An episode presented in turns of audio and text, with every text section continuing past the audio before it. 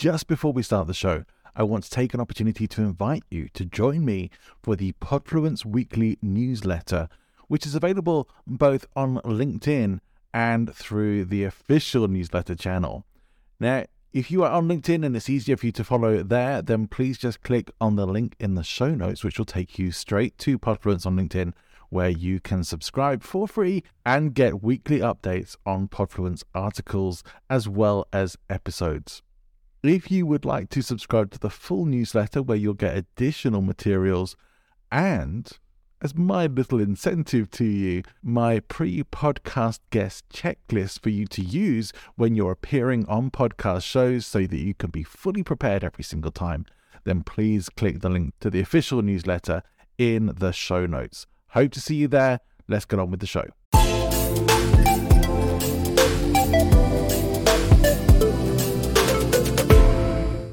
Welcome to the Loki podcast from Present Influence. In the Present Influence offices at the moment, I'm very excited to have with, with me today our guest, who is Maiten Panella. Welcome, Maiten. Oh, thank you. Thank you for having me. I have been looking forward to this conversation for a long time.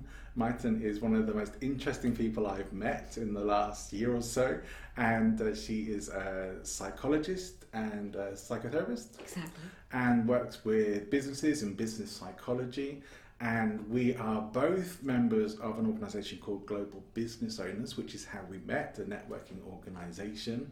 And every conversation we've had since we've met has been completely fascinating. So I was really, really excited to get Maiten to come in as my guest today. So, Maiten, welcome to the Loki podcast. Oh, I'm so excited as well. It's wonderful to be here. It really is hard to say how much I've been looking forward to this because uh, some of the conversations that we've had have been about things relating to some of my big passion areas like um, the dark side of influence and when we got talking about that that was like the very first podcast that i did and um, we had a lot of things come up from yes. that flowed from that conversation yes. and some of it related to things that go on in the personal development industry and also things that go on more generally in life and business but what uh, what does it mean to you? So we'll talk about the darker side of influence and persuasion. Well, it's fascinating. It's a fascinating topic for me uh, personally because I'm kind of concerned about some um, practices and the use of some people with kind of authority and influence might uh, have. Yeah. Uh, I'm very concerned about the, the, the responsibility that you need to, to, to, to have when you are when you communicate in all senses through any any any media. Yeah. Online offline live. So we need to be aware of what we say and the intention that we have the intention behind behind that one of the things that has come up from a lot of my conversations about this is, is how important it is to have an ethical framework to, to work within. And yet, when we talk about ethics, I think a lot of people have a different understanding of what that even means, mm. or maybe don't really have much of a clue what that means. And I know what I mean by an ethical framework. And I did get asked about this, and I have been a few times. And I think the best way I can think to put it for me is uh, being good in your ethics is working to the greater good, not working for your own self interest or your own personal gain, but for the benefit of not well, hopefully yourself included with everyone else as well. That you actually want the best outcome for others, not yeah. just the yeah. best outcome for yourself. Yeah. Uh, and I, I guess that is where I place ethical uh, consideration mm. for the most part. Would you agree with that, or anything you would add to that? I agree, but I would add. Um, I think that it's integrity, the word I'm, i think of, meaning a lot of things, meaning mm. how you, your consistency, how you are in your life, and how you communicate with others, how you relate with others, uh, and the intention. Uh, for me, it's a very important thing because when your intention is what you said, is to do something for the benefit of others, it's completely different that when you say or do something trying to persuade something or trying to influence somebody just for your own benefit. So this is the, the for me is the, the, the line that divide the ethical work and the unethical work that I, I see a lot. I've seen that a lot lately. Where have you encountered that? Well, all over the places in my in my daily work with people in the in the in the corporations, which is a very big problem uh, for the corporation, not just for the people, because when you um, find inside the corporation people who um, behave in an unethical way, the corporate itself get damaged because in the end it's going to behave with the corporate in the same way. This is like one of those everybody loses, like um, you know what, um, one bad apple spoils Yeah. the spoils the Yeah, others, right? yeah. And um, without, I'm sure you can't, can't really give any specific names or details, and nor would I want you to, but can you give a, a sort of overview of a situation that you've had that maybe illustrates that? Yes, um, no names, but uh, an important company who has a lot of, uh, who concentrates mainly on sales. And you know that when you need to prepare a team, when you need to coach a team, mainly with new people on board, your coaching concentrates a lot about communications and influence.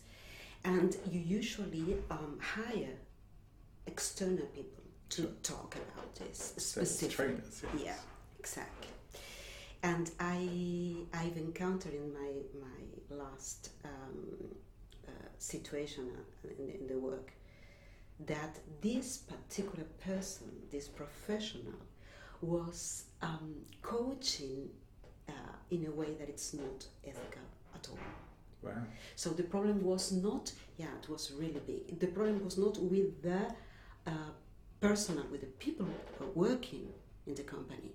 The problem was with the ethics behind the speech of this person, which, by the way, it's kind of famous in the country. Sure. Now, that, that person, if they happen to listen to this, maybe they would identify themselves from what you're saying. Absolutely. Or maybe someone who was there, but we're not going to name them. Uh, so we're protected legally if we don't use their names.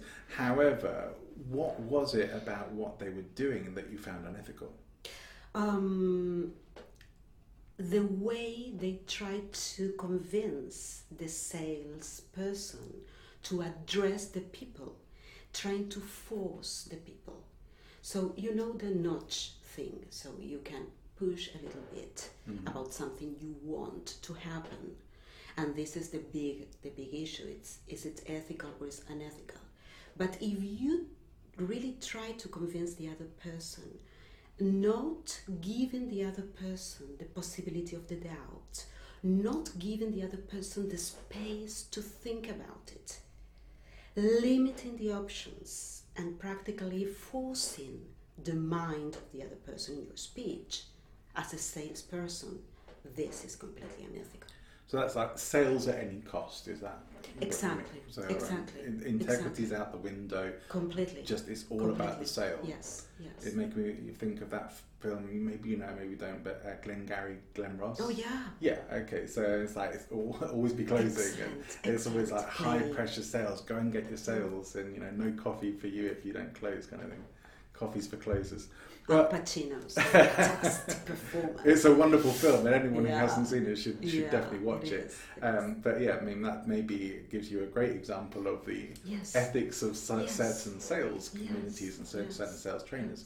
I know when I, I have done some sales training in the past, and uh, one uh, several times it's been with uh, personal development companies that I have been involved with, uh, and mostly it's been very ethical. As mostly it's been Yes. never we would never push anyone to this. Like you give them the information, give them encouragement, give them what the what they need to help them make the decision.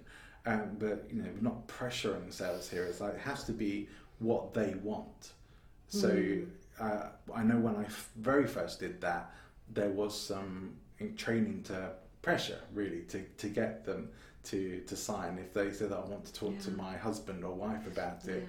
You try and encourage them to make the decision themselves. And if they want to go away and think about it, well, you kind of know as a salesperson that they may not come back. That people tend to make the decision more in the emotion of the moment Exactly. than when they've had some time to go away and think about it. And uh, you know that people will tend to justify their decisions afterwards, um, and rather than um, just kind of go away and think about it and think, oh, maybe maybe I won't do that. Because decisions are always emotional. This is something that it has been proven, tested, and you know, with the neuroscience and all the the, the, the, the studies and research that we have today, we know how these two systems, system one and system two, how they operate.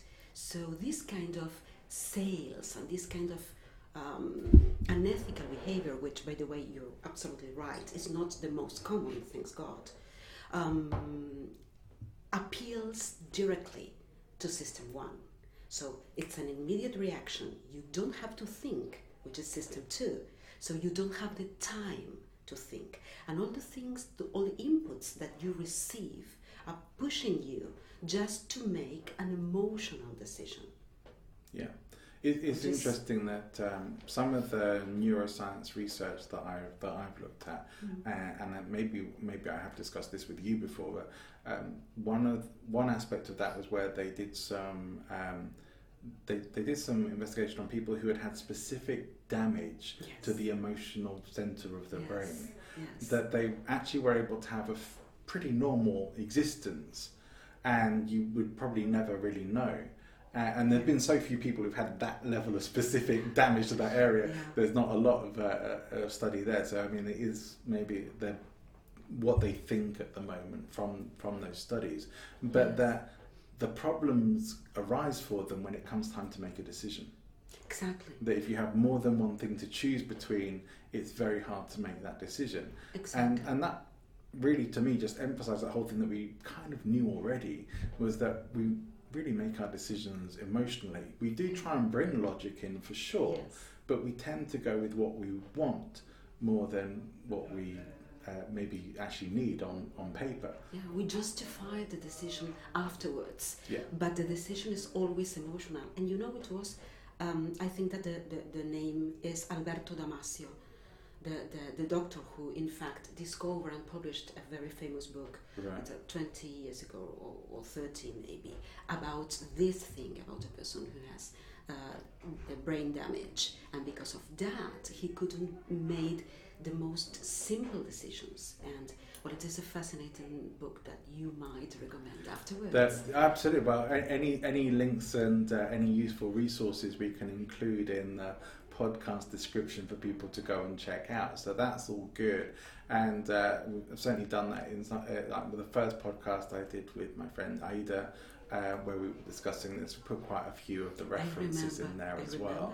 Uh, so it's always you know, people people like me who like to go and read about this stuff. You know, not everybody does. I understand that. You know, it's not for everybody, but for the for the data heads or the people who want to dive a bit further into it, it's good to have those those links and resources. There were there were other areas perhaps where unethical influence creeps creeps in as well. And, and just before we started recording, we were talking about the online arena. And you have a few specific examples of Yes, stuff that's yes, been yes. going on there. Yes, in fact, I was telling you about this situation. If, uh, a friend's friend had a very important um, problem within the LinkedIn area, which is, by the way, uh, kind of um, brought me distress in a way that what I told you for me, LinkedIn was kind of protecting, protective um, uh, place to be, Yeah. which is not anymore for me. For many, many things I've seen lately. So, as- as we said before, it wasn't like this, I don't know, five years ago. It's, lately, things have changed. And the situation was more or less the following. I don't know all the details, but um, the headline would be this very famous with i don't know millions of followers a lot of authority these people you know th- these people that come uh, all the time saying oh i make six figures seven figures uh, i make a lot of money and i have a lot of influence and i i i'm the king of the world Well, and they all every day they show their stats and they say, "Oh, today I have more followers that that a month ago or something like that." wow you know that all the jazz that Mm. it's going on. Well, this person who's very famous hired this friend's friend to do a work, a specific job. And after I don't know two or three months of working together, he didn't pay her telling her that he didn't have the money to pay her. Oh, really? So it wasn't. It wasn't. Listen, uh, your work is not um, what I expected. That wasn't the reason. Or we have. And another thing, it wasn't the case of telling her before. Listen, we are having problems. Are you willing to work, uh, continue working with with us, even though we are having problems? Nothing at all. The problem is the following, and this is the thing that I'm really concerned. This friend's friend didn't sign a contract, which is the most obvious thing that you do when you Mhm. begin you Mhm. begin a, a new job. Yes. Why? Because this person, this influencer, has an aura, an authority, a big name Right. that makes her think, well, I don't need to sign a contract with him. It would be kind of stupid on my side to ask him for a contract. gonna say, don't, don't worry if any names slip out. We can beep them out in editing. But oh, okay, you, you can. so don't panic about that. oh, okay, okay, because I, I kind of worried about that. Yeah. So, uh, but my friend's friend, she's devastated, and my friend, the person who referred to me and published this case uh, on LinkedIn, so they they all know who they are. Yeah. And um, this person, my friend, uh, she's a, an excellent ethical person who's um, really concerned about this kind of behaviors on, on many platforms. And to discover this was shocking. And she was the one who told me I tried to um, address the situation directly to LinkedIn policy, and they they were back to me saying, "Oh, telling me, oh, don't you worry at all. We are going to find out. We are going to do something." And nothing happens, and we know that nothing is going to happen. Yeah. We are kind of alone. I, I, I've had, well, I haven't had that situation on LinkedIn, but I've had those situations in my life where I, I've trusted people. Mm. Uh, I had one situation where I had a verbal contract, and um, I, I, guess I can talk about it, even though there is a chance that some of the people involved may listen to this podcast. Uh, so I, I, if I name names, um, I will bleep them. But um, I had been essentially offered a job.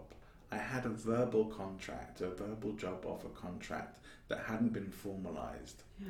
And um, I have to say that the lady who was running this was an event management company. The lady who was running that company was hiring me and a, a friend of mine as event managers. Yeah.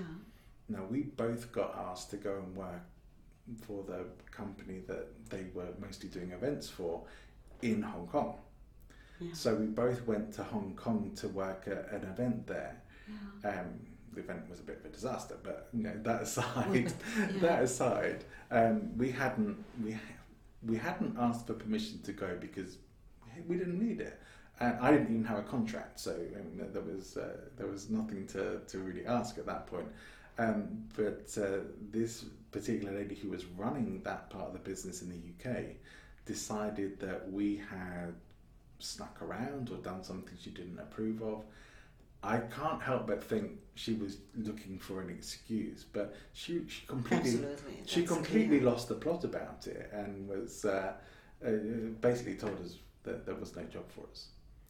Now, I know that I could have, uh, because I had witnesses to that verbal contract, I know that I could have pursued that even with not having anything written down because other people were there when I was formally given a job offer. but there's that thing of, well, is it really worth it? Because you know, not sure how much I'm going to get from it, but also because it's going to damage my friends who are still working there Yeah. and that business if I go and pursue this. But don't you think that people who used to do this kind of things count on that? Count on your integrity They, they and your count on your trust uh, uh, that you that you think that they have integrity or that they'll follow through on what they're saying.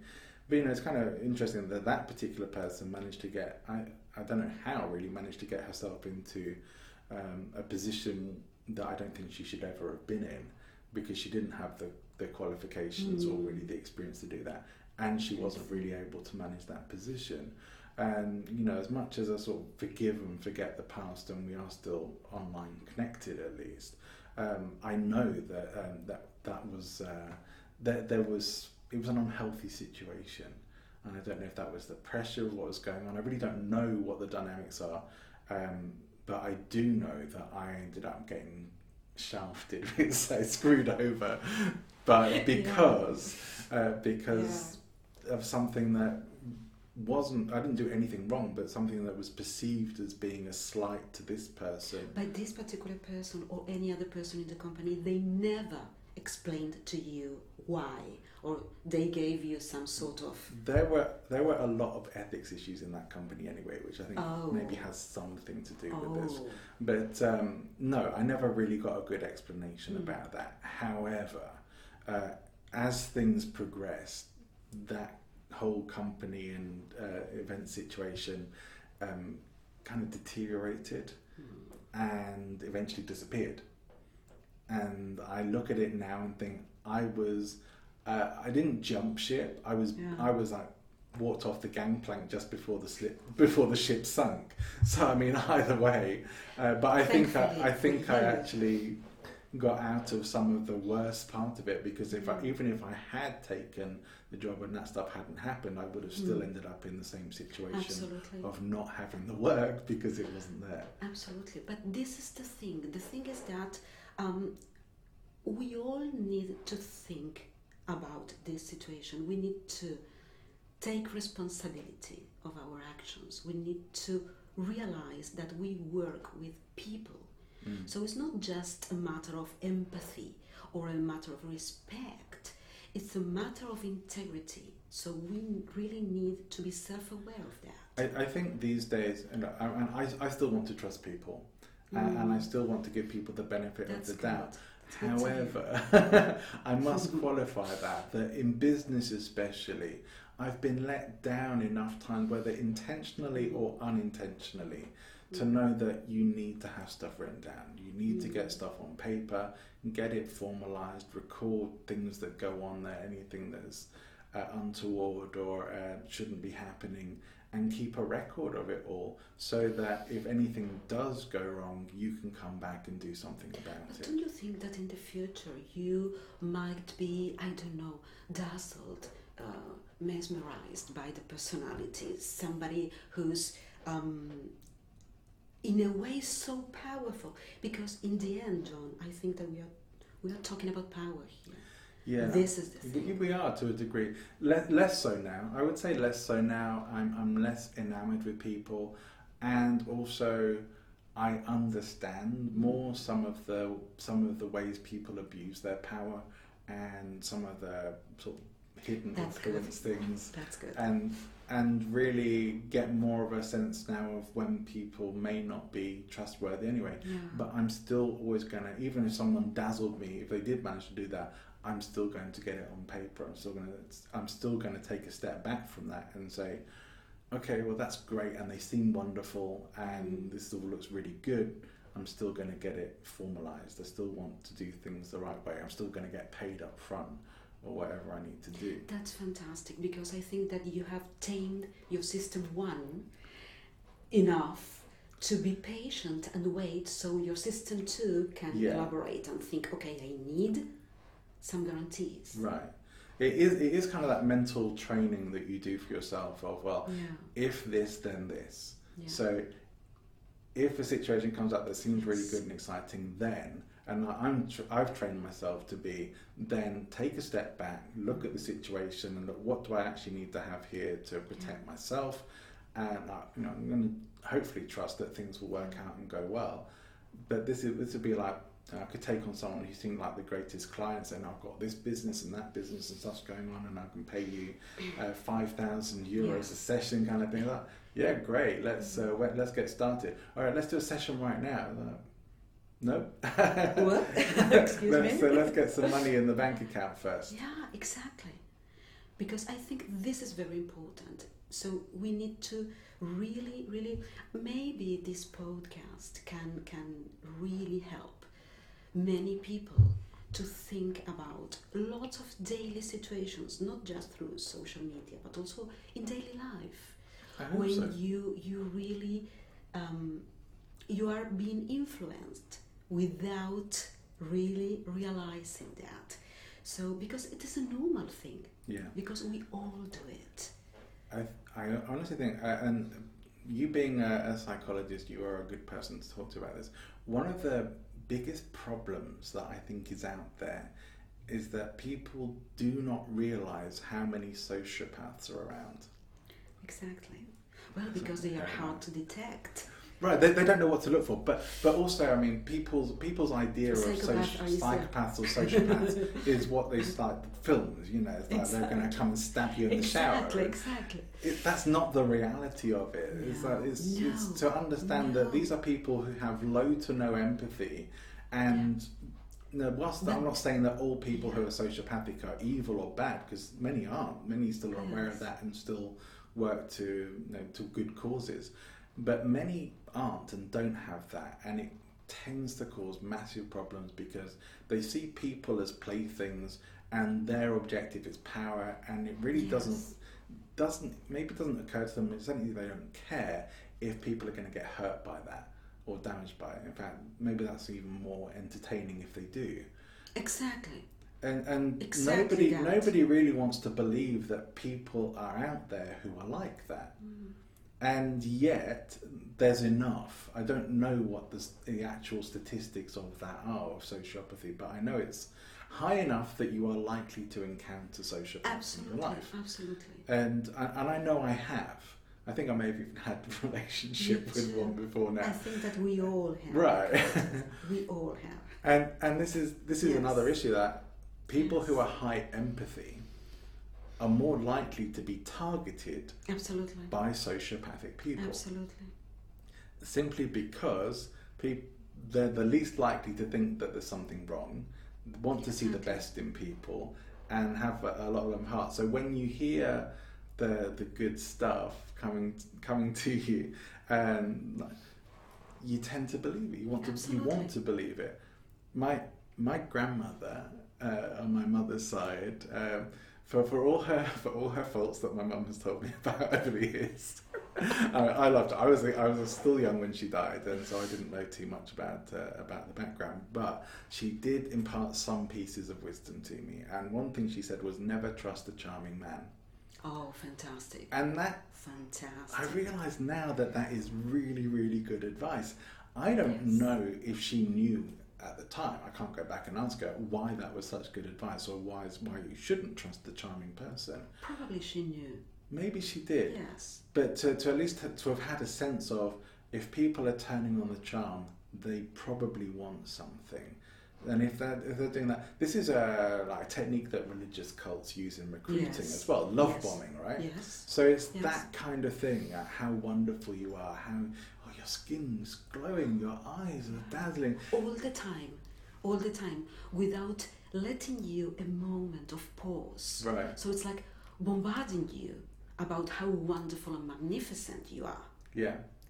And, and yeah you know, we don't get that too often, and certainly the voice in our heads tends to not be saying those things most of the time. So, it's so it's a bit of a change. Mm. And, and at first, I felt, oh, they start with a bit of embarrassed, but then you get more and more. It's like they must really mean this. And it's just coming and coming. All these compliments. Yeah. Wow, I, I, I, I you know, okay, great. That's Yeah. that's really nice. Wow, I've never felt so good.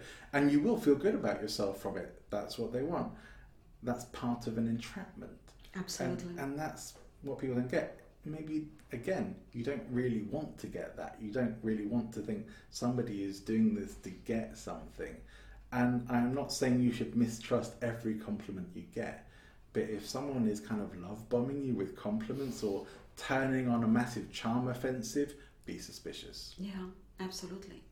Also, if somebody's all the time asking you for advice, meaning this is another another technique. Instead of telling you all the time how fantastic you are, how wonderful you are, I ask you for advice. So I empower you in a way. I make you feel important. I make you feel that you can help me. So you play the victim. Mm. It is the same. It's like telling you how wonderful you are, but instead of telling you that, it's putting you in that position. Right. So this is this is a big problem, and we all have encountered these It's types. interesting. I mean, it that was just making me think back to uh, years ago when I, I, one of my university jobs was working in a bar. I had like several jobs to help me pay myself through, pay my way through university. It's, uh, I don't know. As you do. I'm not sure when I slept, but you know, who cares about that when you're young? But um, one of the jobs was in a bar, and I remember I'd been in the bar for a while, and uh, the, I'd even started there when it first opened, so I was one of the senior people, if you like, even though I wasn't that old. Um, so when new people came in, I was often given the job of training them up or Yeah. looking after them. And and I do remember one girl starting and um, me training her up, and within I'd say within ten minutes of us first speaking, she started telling me about how she had been sexually abused, and Oh, and I really didn't know where to take that or where to go with that, and and also was what why why why are you telling me this? What is what possible outcome are you looking for from having this conversation? You've never met me before. You don't know me. You don't know who I am. Why are you telling me this? And I could only really come away with the idea of that. Uh, either there was something really not quite right with her, where she needed a bit of help, uh, which probably was the case, Yeah. but but Yeah. also that it was a manipulation tactic. well, if you tell a completely stranger something really, really, really important like this about you, so it's like being naked completely, but not just being naked, be naked and asking for help at the same time because it's showing you as the most vulnerable person. So it compels you to do something in your mind immediately. So it's like, oh, for example, I I'd like to protect her, or I need to tell her something to make her feel better, or I need whatever. So immediately, this person is uh, putting you in a place completely inadequate. It was doing it was doing something, and I couldn't quite put my finger on it at the time. And you know, just, just for clarity, it wasn't that I didn't believe her.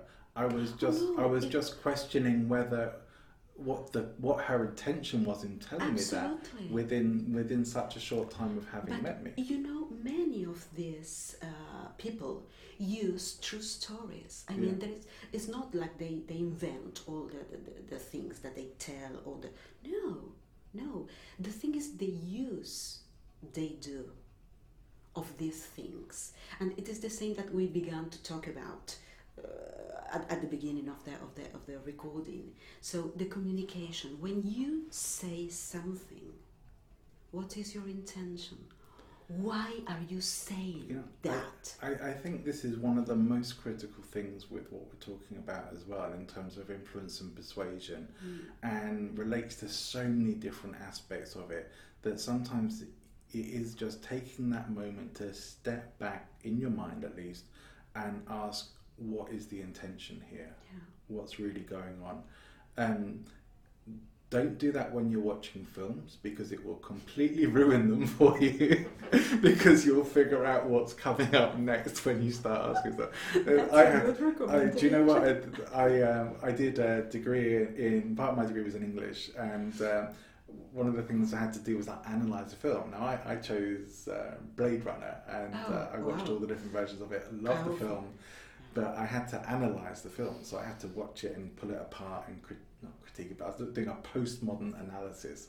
I'm not going to go too much into that. However, analyzing the film instead of just watching it and enjoying it destroyed it for me. Well, it, yeah. it just ruined it. Like now, I can maybe go back and watch it and switch that Yeah, part off. yeah. But I did become very conscious that I kept doing that with films. That just got into my head of why are they doing that?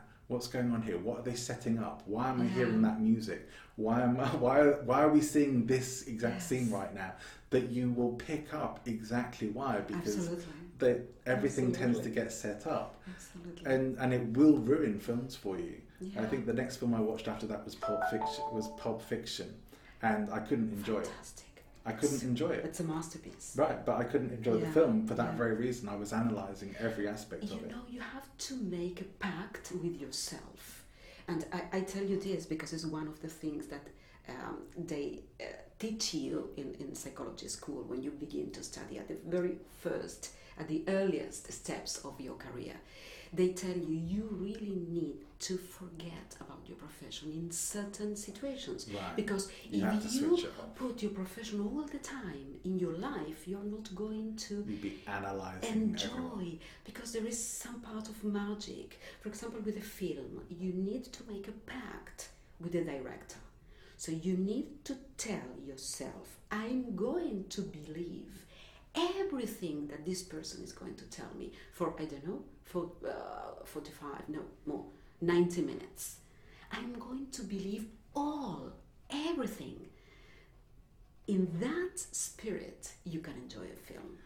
I, I sometimes think I might I might go a bit too much the other way now and, and switch off switch off my critical fa- faculty a bit too much and then sort of like sometimes there are like really obvious plot holes or uh, things that are like big mistakes or non sequiturs and and, and maybe I don't always realise or notice it. movies, Yeah, in movies. Film is a fascinating way to discover a lot of a lot to, to find out a lot about manipulation, a lot about not just because of the director and the and the plot and the script, but also because of the characters. So they are some movies that can can enlighten us a lot. Right. I mean even even Hitchcock, the, for example, the sociology of a film Yeah. and the psychology of it i- all relevant to what might influence you.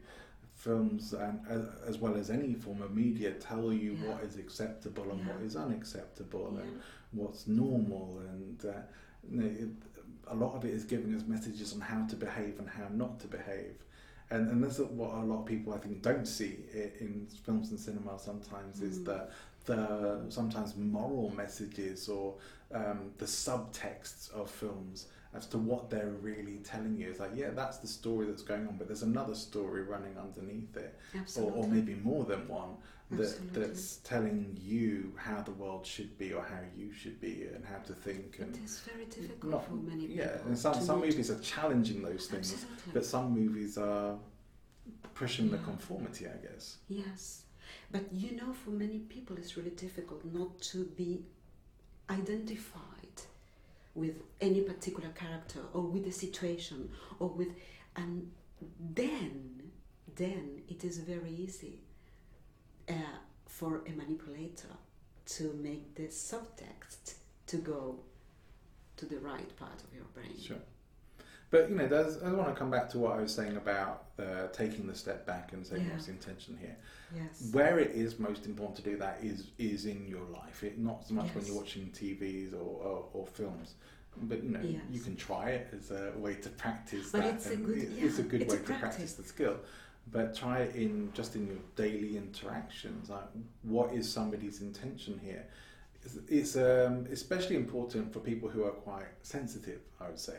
You know, if you find yourself often feeling offended by people or upset by other people, it's a good thing to then take a step back and say, well, what is their intention here? Are they actually intending to upset me? If they are, it would be good, uh, good for anyone to work on challenging that. And, and all you have to do sometimes is say, what is your intention here? What, what's the outcome you're looking for? Or even to say, is it your is it your intention to upset me? because at least you are then letting the person know I'm starting to feel upset with this. Is that what you're going for? And they can perhaps correct course, or maybe, or Yeah. maybe that is what they're going for. I could for. rephrase that. For example, instead of it was your intention to upset me, I could say, Hey, John, listen. I feel uncomfortable with this and that that you said. So I explain to you how am I feeling. Because if I ask you, was your intention this or that? I am manipulating you. You may be the- directing. Yeah. Yeah, In a can way, because because the truth is, I, I really don't know why. Uh, I really don't know if this person's intention was to upset me or not. I don't know what is behind if this a manipulation or not. So maybe it's better first a little bit of self-awareness. So as you said perfectly well, to take a step back, to pause and think, what is going on? What am I feeling? What is the situation? What's the context? Right. Because the context always help. Yeah. And then try to, if there is another person involved and not a situation, try to ask, try to make a dialogue, try to find out. And if it is not a person and it is a situation, maybe to write down possible outcomes, possible different scenarios. Because if you do that, you give yourself the space to reflect and in the end to choose what you really want to choose. Right. I, I really like really like the way you put that, and yeah, I would agree. It's more important, perhaps, say to say to someone, "I'm aware that this is how Mm. I'm feeling right now in this situation, and it may not be your intention that that's the case, but I just wanted to express that right now." And it gives them an opportunity to at least Yes. have an awareness around it and say, "Okay, well, that's how you're feeling." It's not, and, and maybe even say, "That's not what I was going for here. Here's what I mean," and, and to clarify what they're really going for. But I, I do think you know there, there's a lot of um, a lot of people around thinking that they ha- they have a right to not ever be offended by anybody, Oh yes. and this is this is probably Oh, yes. probably the worst thing I see online. yes. Still, I mean the the outrage culture it, it Oh, yeah. keeps making me want to come offline. But um, I think one, one example recently, uh, which is kind of interesting to me because it's like I kind of I agree to a to an extent, but I'm also a bit wobbly on it. Um, so J.K. Rowling, you may have come across this, a wonderful author, the Harry Potter books, all this, Yeah. but yeah. um, she came out in support of um, a, a woman who was transphobic, who was against uh, uh, transsexual rights, and that trans pe- trans women aren't real women kind of thing. And, Mhm. and J.K. Rowling was seemingly supporting that. And she doesn't seem to have backtracked on it or apologised about it. She just sort of gone quiet for a while online and stuff. Oh, Um, that's serious. it, it kind of is, and and you know, she's not. She's certainly not the only person. Where I have a problem, where I do have a problem, because I, I agree. I mean, what she said was I, I would never support someone who uh, was saying those things, and and I think she probably, you know, maybe she- maybe that is what she thinks. But either she needs to just sort of say, well, that's where I stand, and just own it. Uh, and again, that's you know, that's okay for her. It's not not a nice opinion, not one I would support. But at least you would know, well, she stands by it Yeah. or to Yeah. come out and say, actually, no, I've had to think about it and it wasn't the right thing to do, and I was supporting someone and maybe for the wrong reasons, um, because it has upset a lot of her fan base. I can imagine. What I take more of a, as more of a problem is what's surrounding that. That when somebody does something like that, I personally would see it as a teachable moment Mm. where you can come back and help educate somebody Mm. as to if, they want to be educated. So look, the, the, even if it's not for them, maybe for other people, this is a teachable moment. Yes. Rather than to come and say, right, you are cancelled, you're over, uh, we're done with you because you have this horrible opinion. Mm. Uh, I don't think that helps. I think it, sh- it shuts down the conversation Absolutely. uh, with someone who probably isn't a horrible person or anything like that. You know, I think uh, Yeah. she's, she's probably a very, very nice person, but she has this one opinion that maybe is a bit dodgy and uh, or, or a bit nasty, really. What an excellent opportunity to find out, But to dig into that. Yeah, it brings like there's an opportunity for her to come and either justify why she believes that, or To to, come and, further. or to learn why that might not be such a nice thing to say and why it's upset so many people. Exactly. But the whole outrage machine that comes up Mm. online, and like, okay, well, J.K. Rowling's cancelled. I'm going to burn my Harry Potter books whatever. Oh. No, I Oh. mean, really, that that's it's too much. It, it is too much, and, and that is again maybe that's part of the the influence thing as well. Like she is a person who has great influence, and she's come out and said something that's quite unpleasant, and so you know I understand that that's affected people, but you know she's ultimately she's not their friend, she's not their family member, she's a celebrity. She's entitled to her own vision She is things. actually entitled to her opinion, even if it's wrong, even if it's unpleasant. But you know, with social media, it's um, it's it could be a fantastic topic for another podcast. Sure, yeah. Because uh, you see a lot of things of daily life, but magnified through social media. Meaning that it is the place where all the love and all the hate, all Yeah. the passions, all the, the, the extremes. It's like to be um, it's like people feel they are entitled to many things because the relation is not like the one that you have when you have the other person in front of you. It's different because there is not the energy of the other person, it's not the voice, it's not the, the, the, the smell, it's not so canceling all that and having just an image that usually is bidimensional or even not even that the image having your keyboard and the screen it's like a field of all possibilities. Mm. Yeah, also this is why celebrities because they are celebrities ce- celebrities sorry they should have i don't know they should be more careful. I don't like the, the word should but uh, they're they're people. uh, They're just people Yeah. at the end of the day, but they're people who uh, are more known by other people for particular Nothing things more. they do, Yeah. and ultimately it may come sometimes to um, having to differentiate, at least in your own mind, between the person and an opinion they have that you don't like, and the wonderful things that she created with the Harry Potter books. It's like, well, okay, you you can still appreciate them. You don't have to. Uh, you don't necessarily have to like her or her opinions. But buying a Harry Potter book does not mean you are supporting transphobia. You know, it's like it's a very different I thing. know a person who told me that he was going to burn all his Mario Vargas Llosa books because he was completely wrong in his ideas. And Mario Vargas Llosa, independently of his ideas, wrote beautiful, magnificent books. So I think that sometimes we need to separate. Well, I don't know. It is uh, something to talk about. It is because I sometimes Because I sometimes it's yeah it's, it's tricky. It is tricky because you know I I know that I don't necessarily have you know, the I'm not the voice of authority myself, so I'm not. I can't really tell anyone else how they should or shouldn't react. I just can tell you how I respond to stuff and what I see on there that I don't like uh, and why. Why I think that is. I, see lots of good stuff as well. I do see people out there who are asking asking the questions and seeing things like that as teachable moments.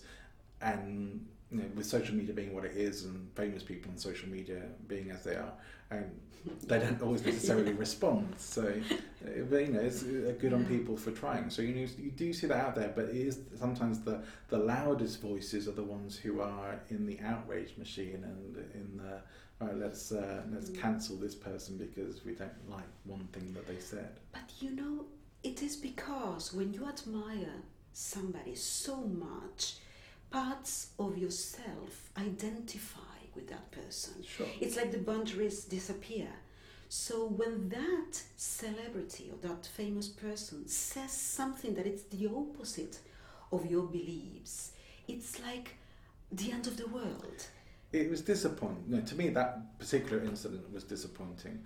But you know, to me, it's also disappointing when uh, when, when people who I really like uh, as celebrities um, come out as being like religious or in some sort Yeah. of cult Yeah. or something like that. You know, it's like, to, but you know, the, maybe a lot of other people think, well, there's no reason why it should. But okay, but for, that's me personally. It's it's a bit disappointing. But I'm not going to go on social media and go, how dare you? Or all right, I'm over you now. It's like okay, well, I can still I can still watch them and, and enjoy them. It's like I'm never going to watch another Tom Cruise film because he's a Scientologist. So, you know, please, I, I'm going to go. Well, yeah, okay, maybe there's an argument for it, but but um, but you know, I, I'm not going. That's not really going to come into my consideration when I go and see a Tom Cruise film. There are other reasons I might not go and see it. yeah exactly exactly but but you knowing you you could um, you could make the most out of that, that situation meaning that you could create the space to talk about this topic you could ask the person if you can why did you say that i mean you could open the space for communication which is Yeah, I the don't right think I thing don't to do really think social media allows for it, and that is No, also part of the problem the- as well, right? This is the problem.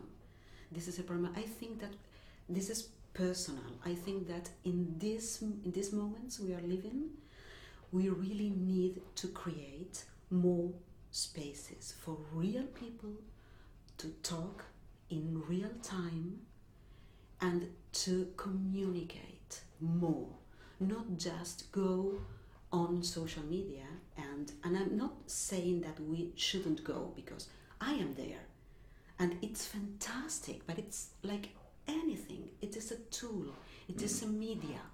So it depends on It's how you use it. But the thing is that we really need to be in contact with other person. Also because in the contact when let's going back to the manipulation thing. When another person is trying to manipulate you life is different. You have more tools inside of you even if you don't even if you don't know that you have them. Because the impact because of what you feel is stronger. On social media it's different. Mhm. It is. Well, I mean, I think one of the biggest lessons I've ever learned from social media is to mainly just don't engage, especially with trolls. That you will, you are probably never going to win an argument on social media. And whatever your opinion is, there is someone out there who will disagree with it. yeah uh, and sometimes quite um, quite vehemently or aggressively disagree as well. Uh, and so often the the best practice is to you know, by all means state an opinion, but um, but don't expect that you're going to get all the way support for that or that it won't be unchallenged. But don't get into an argument about it. No. Just just put it out there if you really want to, but also don't put out half baked opinions. which is easy to say, but you know, I mean, after a few glasses of wine on a Friday night. it's- exactly yeah, I, I know I've said some regrettable things after after a few glasses of wine before now, so we're, we're all we're all going to do that. But yeah um, but generally, you know, I know when I've uh, when I've ever found myself arguing with somebody online, it always gets to a point. I think, what am I doing? This isn't going anywhere. No one's going to win here.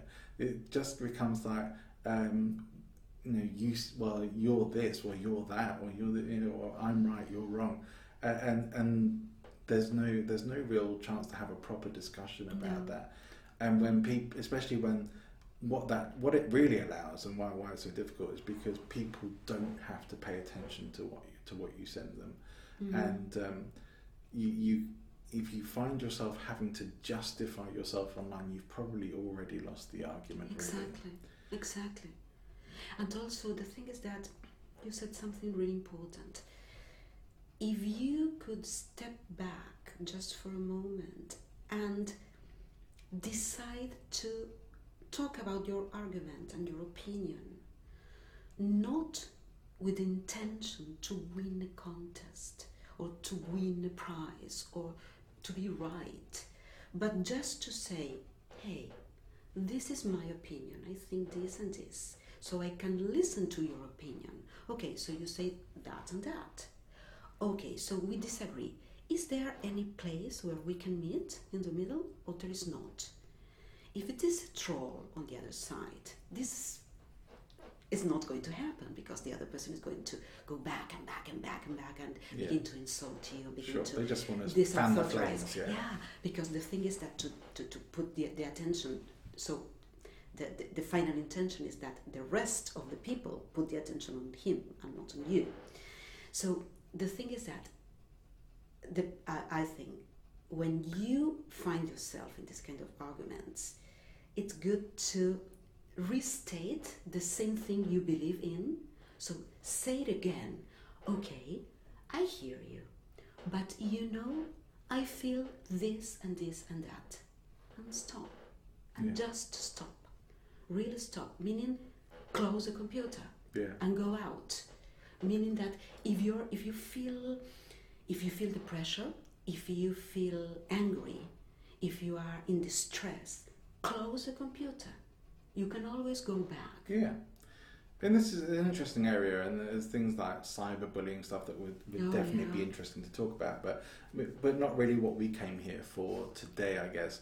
And so, so to bring it a bit more back to to what some of the things we have been discussing that we wanted to cover today, there are uh, a lot of people online who are very highly influential.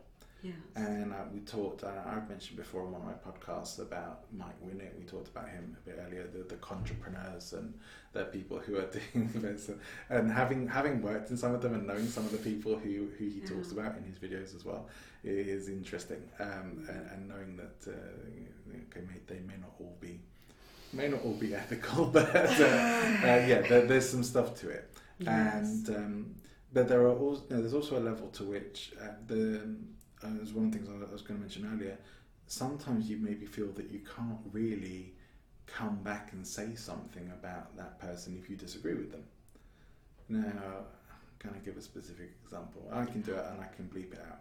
So um, I saw something posted from Tony Robbins yeah online, and I really disagreed with it. Yeah and and I, I felt like I I was going to be I knew I was going to be the lone voice you know a voice like um saying the England uh, pissing in the wind. It's like you know it's going nowhere. It's like you know um not not exactly preaching to the choir. And but the, the the greater likelihood of me posting what I wanted to say was that people would come back and attack me or attack my position Mm-hmm. and I knew that that was very likely from doing that. That didn't really happen. I have a few comments for sure, and a few people saying they disagreed with me or stupid things like "I'll pray for you" or like, "Yeah, okay, yeah, I'll I'll think for you." but um, it's but it was it wasn't it wasn't so bad. It wasn't so bad. But you know, there's there's people like him. There's people like Deepak Chopra out there. You know, people whose opinions I don't I don't agree with, and uh, and there's there's a lot of them, but they have influence. That there is Yes. that thing of um, you sometimes feel that you can't come out against these popular people without knowing knowing that if you do, uh, you're probably going to be attacked at least verbally Mhm. in some way. But let me ask you something. Uh, why you would like to make public your opinion about this particular person? For example, you disagree with Tony Robbins, and you decide to write something. So, so let's begin from the beginning. Like, what's my intention? Yeah. M- my intention in responding was uh, was essentially a couple of things really. Uh, I didn't really think Tony Robbins was going to read it, although you never know. Um, but uh, but really just to post something of like um, to have at least one voice in there that says I actually don't agree with this. When Good. everyone else is coming and saying, Good. "Oh yeah, give it to them, amen," or Good. whatever, whatever else they're putting up there, uh, to have one voice out there and say, maybe there's a different point of view here. There's something else to think about. Not not just going on there and saying you're wrong because Mm. that doesn't help anyone. It's like here's a different opinion. So, would you say that your intention was, other than uh, saying your truth, showing that there are other possibilities out there? I want people to think. That that's really what I want. I I do not feel. Uh, anymore, at least uh, in life, that I need to disabuse people of their beliefs. Um, I may sometimes speak in ways that might make people think otherwise on that. But um, an example would be uh, in in life. Like my, most of my family, my immediate family, are born again Christians. Now I'm I'm not. I am about as atheist as you can be, and um, and yeah, you know, I. I say I could definitely say I don't have any God beliefs or anything like that, but you know I, I don't say that there is no God because who can who could know that? It just seems pretty unlikely to me. However, there are many people who believe in it. Yes. And my, my parents and, and my brother and my sister in law would be some of the people who do believe in it. Now, if I don't respect their beliefs, if I'm trying to say, well, you know, I'm I'm not a Christian, I don't want my family to be Christians, I'm going to rip the family apart because those beliefs are very dear to them. So I, you know, and I don't even necessarily feel that I need to challenge those beliefs as well. I think it's maybe enough for them to know I don't share those beliefs, and, and to me that that's enough. If they want to ask me why, I will tell them. But I don't think that conversation's ever going to happen, No. uh, and I don't need it to happen. So but you need them to know your position.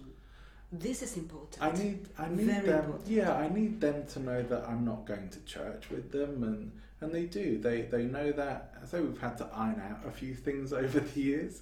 But you know, the relationship is good, but it's only good because we respect we, we they respect my boundaries as much as theirs. They're not trying to convert me and, and I'm not trying to deconvert them or convert them to atheism. But you know, this is fantastic, John. What you're saying is fantastic, and I tell you why. Because when you say, I don't try to convince them of anything, but just I just want them to know that I think differently.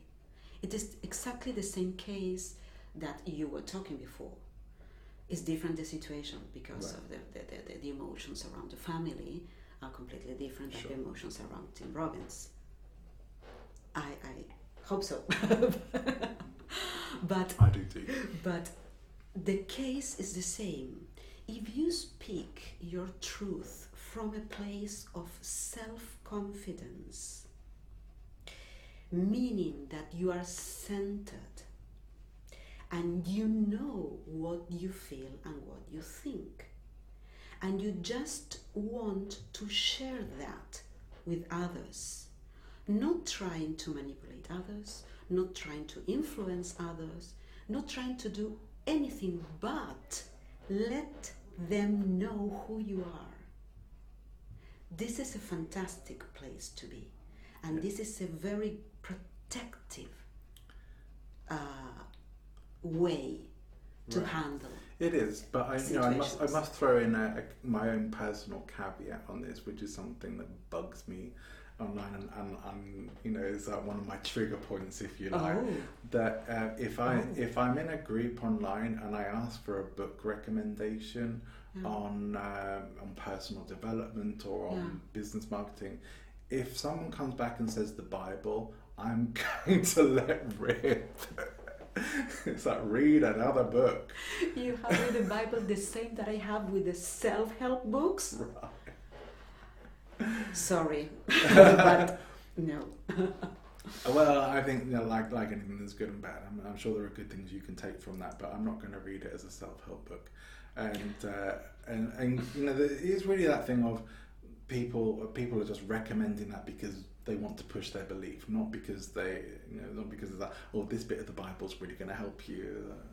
You know, I'm sure there are some great verses. Well- There's some beautiful poetry and some great verses. I know the Bible This is really well, important. but there are from which place yeah. are they coming and they are are offering their thoughts from which Right. place trying to convince you that the bible is right or trying to share Well, another point of view It's also the thing of you, you know when you're making that comment that that is not the recommendation that anybody's looking for. yes yes There is a bit of that as well. It's just yes. it- You can tell. what they call it now virtue You signaling. can tell, It's like yeah. okay, I'm just letting everybody know that I'm a Christian and I love the Bible. It's like well, okay, good for you, but this is a serious conversation.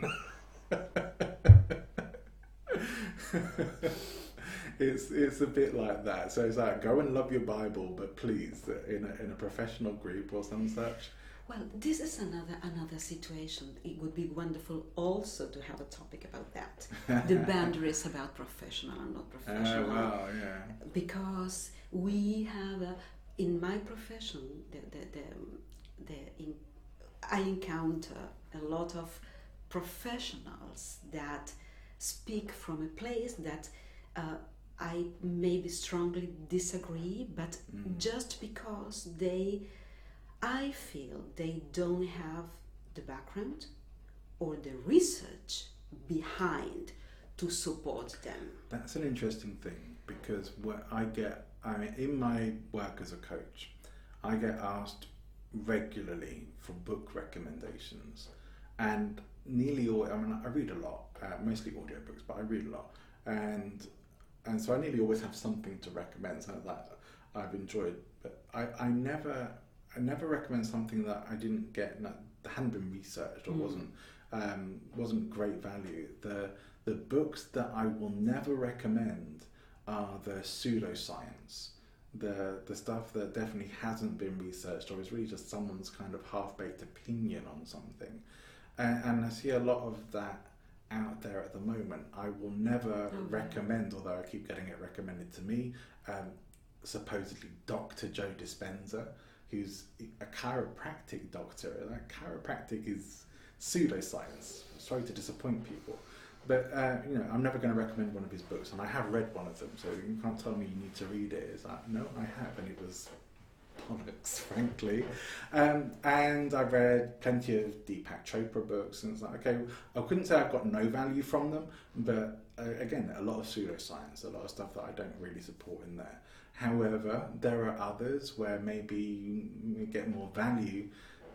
I think if you can get value out of a book, then okay. But if you're getting value based on what you want to believe or what seems like a nice belief, rather than what's actually It's true, dangerous territory. It is dangerous territory. So I, I tend to like things like um, I'm trying to think of names now. Um, so I'm going to write uh, the, the guy who wrote the Luck Factor, and uh, it's bugging me that I, that I can't remember his name right now. Um, Oh, yeah, it's, it'll it'll come to me. it. Um, I know it's Dr. John something, but um, anyway, he's uh, oh Richard Wiseman, Dr. Richard oh, Wiseman. Richard Wiseman. So I've, I've read pretty much all of uh, Richard Wiseman's books, and, and they're pretty well researched. And that's one of the things I like about them. The, the background has been done, the research has been done. It's Um, important. Yeah, I think it is important, and that this isn't just stuff that's coming from nowhere. A lot of the neuroscience or some of the books, like uh, a friend of mine, um, Amy Brann, she she's written some books around neuroscience. Now she, she has a medical background, and um, she she's done. She, I mean, she's one of the. She's a really brainy person who does a lot of research. She puts in the hours, and she's really studied this stuff. And she studied how it can relate to be used with coaches. Uh, that is really valuable. That stuff is really valuable. Hmm. The stuff that is just sort of throwing out, think positively, visualize it, and uh, you know, imagine all your problems have gone away, and really is it's dead. It's dodgy territory, and it's, it is skating on thin ice in a lot of cases. It's dangerous because you are dealing with people, and if you, for example, you recommend a book that tells, for example, that to to um, improve your self confidence, a good technique would be to do wild things, new things, try new things, get out of your comfort zone, and try the wildest thing you can imagine. I have, I know a person Who who has a what you might problem. end up doing? a, exactly a very big problem because of that. So this is the thing. When we write and when we speak, it's the same. We really need to be responsible of our words. And if you talk from a place of research and study, you might be wrong also because, well, this is science. It's all the time Sure. researching and proving wrong or right. But at least you have a reference. You have put hours of a study on something. Well, this is the thing, isn't it? Certainty is the territory of idiots, isn't it? so, it's the fabulous. What's the, um, the there's a famous Bertrand Russell quote about uh, about the sort of the the cleverest people or yeah. lack, lack confidence or lack the lack. Um, God, it's going to bug me now. I'm going to have to edit this bit out. But um, so people people who are intelligent lack uh, the confidence of their convictions, whether they, they lack certainty, whereas fools have bucket loads of it. and it's and it's true. You, you know, if the more the more intelligent you are, the more you really think and consider things, the less certainty you're going to have. So Absolutely. if someone comes and tells you they have absolute certainty, the more questions, the more there's, doubts. There's actually something Absolutely. wrong. It's like well, you haven't. You're you're just kind of spouting off what someone else has told you, yeah. or what you've maybe been indoctrinated with growing growing up because you haven't come up with this yourself. And yes. the reason why you have to be certain about it is because maybe you're not mentally strong enough to cope with that not being true or not being a reality. Whereas in the science world, we know that a lot of the stuff, or probably most of what we accept as um, yes. as science, as scientific fact right now, is probably going to be superseded at some Absolutely. point. And Absolutely. I was like, okay, well, that was wrong. Uh, you know, you see that, that already with people challenging Big Bang theory and saying that probably isn't quite how it started. And there, you know, there's some of the things that uh, we, we've taken as scientific truth may not actually be quite so true. And uh, but even even again with then you get the even in that community you get the element of um, sort of the generic wisdom of the of the masses that it's hard to make scientific advances sometimes because the the generally accepted model has become so much a standard way of thought that anyone who differs from that is going to be ridiculed and laughed about. And you know, you, you come into a scientific uh, community and say, I don't actually believe this thing that, that everyone else is accepting as confirmed science, and you're probably going to get laughed out of there. Yes. It's like, well, if you have good reason for believing that, you should be able to, to demonstrate your evidence and have it examined. If you just go in there and say, well, I don't believe that because, it, you know, I, I grew up believing this, or because my nan told me that, or because because my religious text says this, then okay, you probably deserve to get laughed out of there. But, but if you've actually researched it and, and it's important tested it, yeah, yeah. But the, the people will close themselves off to authority uh, because the, the voice, the general voice of authority says this is how it is. So when somebody challenges that, mm. say, okay, well, that's not the accepted wisdom.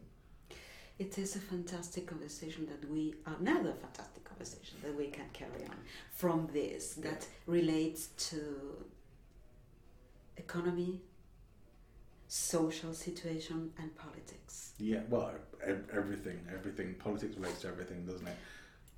Because it relates absolutely with all that you said. Yeah. And of course, if you if you are a thinker, if you're a person who really thinks about everything, which I I uh, personally believe is the, the, the the only answer to be in doubt eternally, which is a little nightmare. But well, I prefer it than the other than the, the other than to be conformed with everything. I mean, there are people who who may find some of the stuff in this conversation quite controversial. Yeah.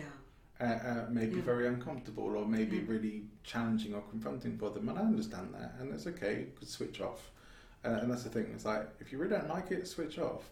But you know, we have a right to discuss these things. But I must also be clear: I am not someone who says this is it's my way or the highway. It's like, oh, my opinion is absolutely right. I am open to being persuaded.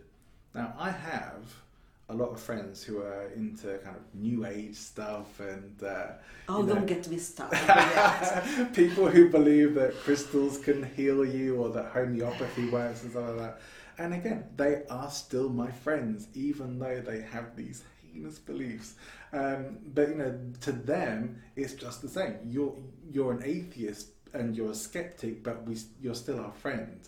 Because I don't I don't belittle them, and they might find what I say about it a bit belittling, but I wouldn't directly. You know, I can belittle the the concept without belittling the person. It's like if you want to believe that there are magical unicorns um, living in the sole of your shoe, by all means, but don't your right. don't expect me to believe it. But you know, so long as we can have, as long as we can get on and have a, a sane conversation and the likes, we'll be we'll be just fine. That, that's that's my take on it. Or if you can convince me that what you're saying is true, have at it. But I think that if you have a friend uh, that disagrees with you, but you both respect each other, meaning that you are not trying to convince the other part, Right. you can carry on the friendship without any trouble I have I all. have friends and family who voted for, for voted for Brexit. Don't get me started. well, yeah, that. yeah, Well, don't get me too started on it as well. But I have to be careful here myself. But you know, I, I definitely did not want Brexit, uh, and uh, you know, the, but the the thing is as well, we can have conversations about well, why, uh, why did you vote for it? Um, Yeah. So you know, I've even, I have actually had a conversation with my parents about why they voted for Boris Johnson in the UK elections. Um, when when I was voting against it, and, and I know I understand why. I understand why they did it. I don't agree, but I can still respect their decision, even though they ended up voting. They don't want Brexit either, but they ended up voting for a politician that was going to bring it, uh, was going to deliver it. And I think a lot of people did because of how things have been set up. There are many Absolutely. reasons for that that Absolutely. we're not going to get into here. But Mm. um, the the whole point of that is I can still have conversations with my friends and still be friends with them, Yeah. so long as they don't turn into well, you're a bloody Remainer or a, you know a Romaniac or whatever. It starts getting into Yeah, all the yeah, insults and and um, Well, this is the, the, the, the bad part of the thing. Right. The thing that you, again, is the, the magic word is respect. The other person is not superior or inferior because think different from you. It's just another person who's Sure. entitled to think whatever he or she wants to think. The, the problem is when you try to convince the other person or the other person tries to convince you. This is the only place where we need to be really careful. But other than that, an open conversation to be able to say what you think about things, what you believe, what you uh, state for. It's perfectly, it's okay Yeah. because it's it's system two. You think over what you feel and you decide to share it or not. We we were in a business lunch where people were discussing astrology oh, and Oh, taking it very seriously. Yes. And now, okay, I, I, I don't really respect that belief. However, I, I still respect people's right to How I believe it. missed that part. How I missed. No, no. Next time I'm going to be there. right, right, right. But at that particular time, I, I found myself getting a little bit too defensive around uh, around the idea, or maybe even attacking a bit too much, and and so I regret what I said in that conversation because I was I was trying to disabuse people of their belief in astrology. And and I don't think that was uh, the healthy approach because when you do that, it puts people on the defensive themselves. Exactly, So you just end up Exactly. arguing counter to each the other confrontation is so and open. and you and you then get more more set in what you've said you believe because you feel you have to defend what you've said. I don't know if you've ever come across the, a concept called street epistemology. No. There's a guy called Anthony Magnabosco, an American, I think he's American, American maybe Canadian, um, but interesting. And uh, you know, I've watched some of his videos. I'm pretty sure there was a book as well. And what it was, what it's really about is really questioning people on why they believe what they believe. Mm-hmm. So it's not trying to talk someone out of their mm-hmm. beliefs, although he is doing what he does as an atheist who is looking to get religious people to question what they believe and why. He's not looking for anyone necessarily to change their mind, although people do. Because the, a lot of the thing here is a lot of the reason why people believe some of the things they believe, and not just talking about religion, I'm talking about kind of could be anything, Yeah. um, yeah. is because they've never really questioned it and they've never really uh, looked at why or, or gone too deep on it. So he's really working to encourage people to to ask questions and to, to think, well, am I right about this and why am I right about this? Do I have good reason to believe in the things that I believe in? And it's a much healthier approach now. And I look back, you know, having um, had a th- uh, went into a bit of personal analysis because I didn't like who I was in that conversation at that dinner, Yeah. of feeling that I was Yeah. going against Mm. other people. Whereas if I'd if I'd really just asked questions on why do you why do you believe that? There's nothing confrontational about that. No, it's a question. It's a, it's a, good one. And, and it would be it's still okay for me to say I don't believe in it, but I wonder why you do. And the same on the other side. Right. Why you don't believe that? Give me your reasons. Well, This is a productive But conversation. the, but, but the thing is, I mean, when you believe in something, the the burden of proof really is on Oh, the yeah. person who believes in Yeah. it. Because it's kind of say, well, why, why don't you believe in God? I don't have any good evidence to believe in God. Why don't you believe in astrology? I don't have any good evidence to believe in astrology. If you can present a case to me that shows me why there is good evidence to believe in it, I will. I will look, take a look at it and make my own evaluation, and I might just change my mind. And that really is is the position. If you, in you know, if you come to any of this kind of thing, you think, well, I'm never going to change my mind about this. You're already closed. I'm not going to try. yeah, yeah. You know, there's like, there's no point in us having a Yeah, conversation yeah. about that no, because you're you're in a fixed mindset about it. So you know, but if you're willing to question and have the discussion, I'm willing to have the discussion with you. The only time that that may not be true is if the thing that someone else believes is directly impacting my life or someone I care about or, Well, or society. well, well, it's different. It But I think that if we cannot create the spaces of growth, this is important. right. Because, for example, you maybe regret who you were at that time in that conversation. I spend too much time analyzing myself. You know? now, now you say, okay, I didn't like myself I, that in that moment. Yeah. So next time I'm going to try to be different. This is growing, right. and this is fantastic. Yeah. And because we all need to grow all the time till we die, hopefully. Doubting all the time, asking ourselves all the time about everything. Because it is interesting, It is. because it is not always funny, but sometimes it is.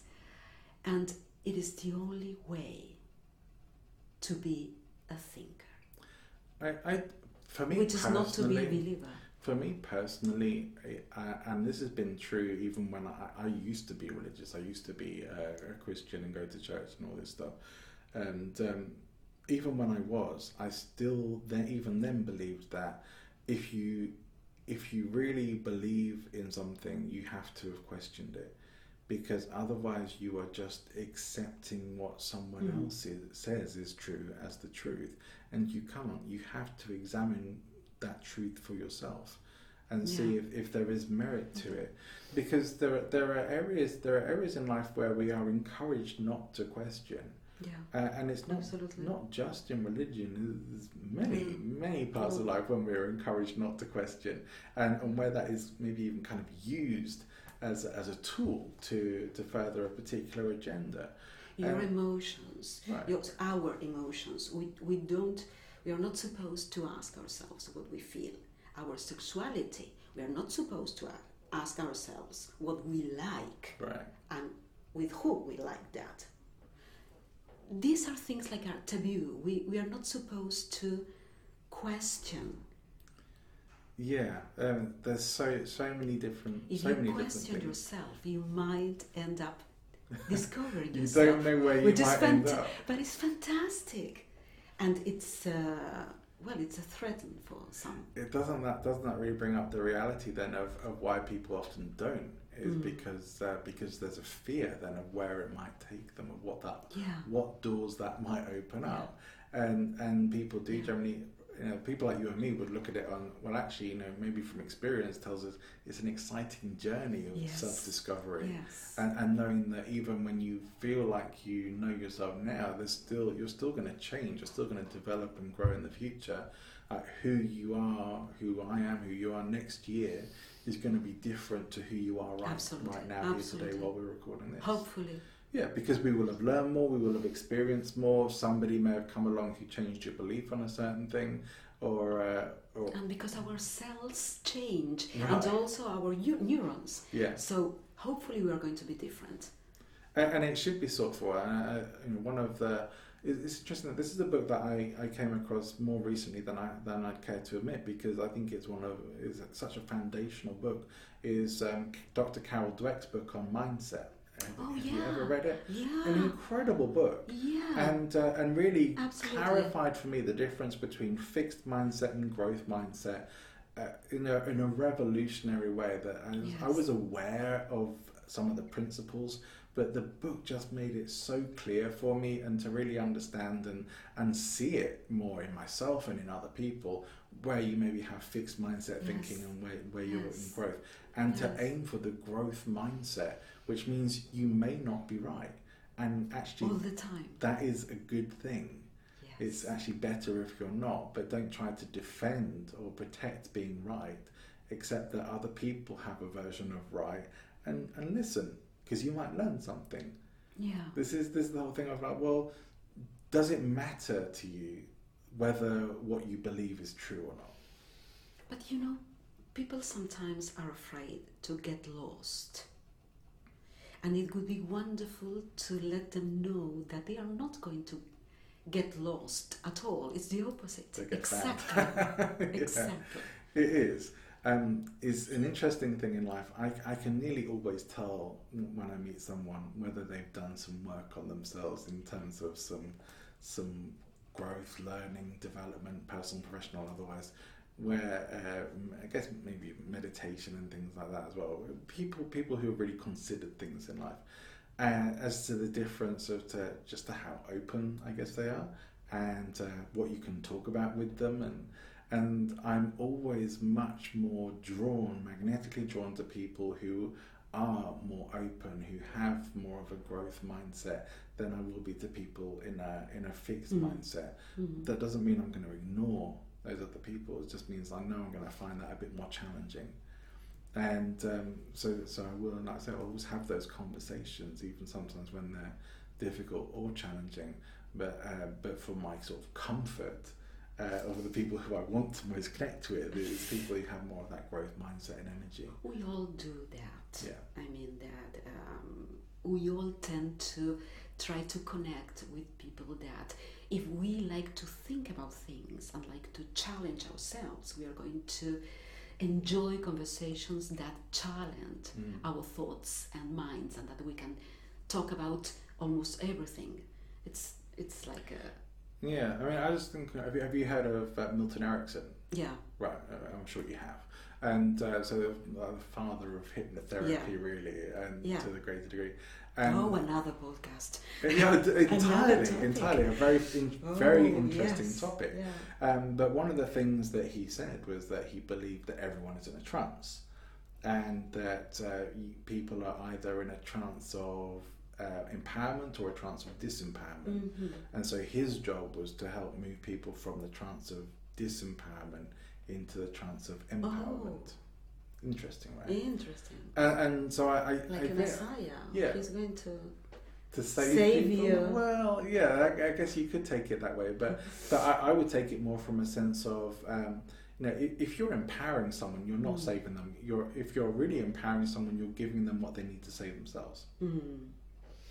That's that's how I would, Hmm. that's how I would look at it because that's a big differential that I make in my own coaching. I'm not there to save somebody. I'm not there Oh, to, to to solve somebody else's problems.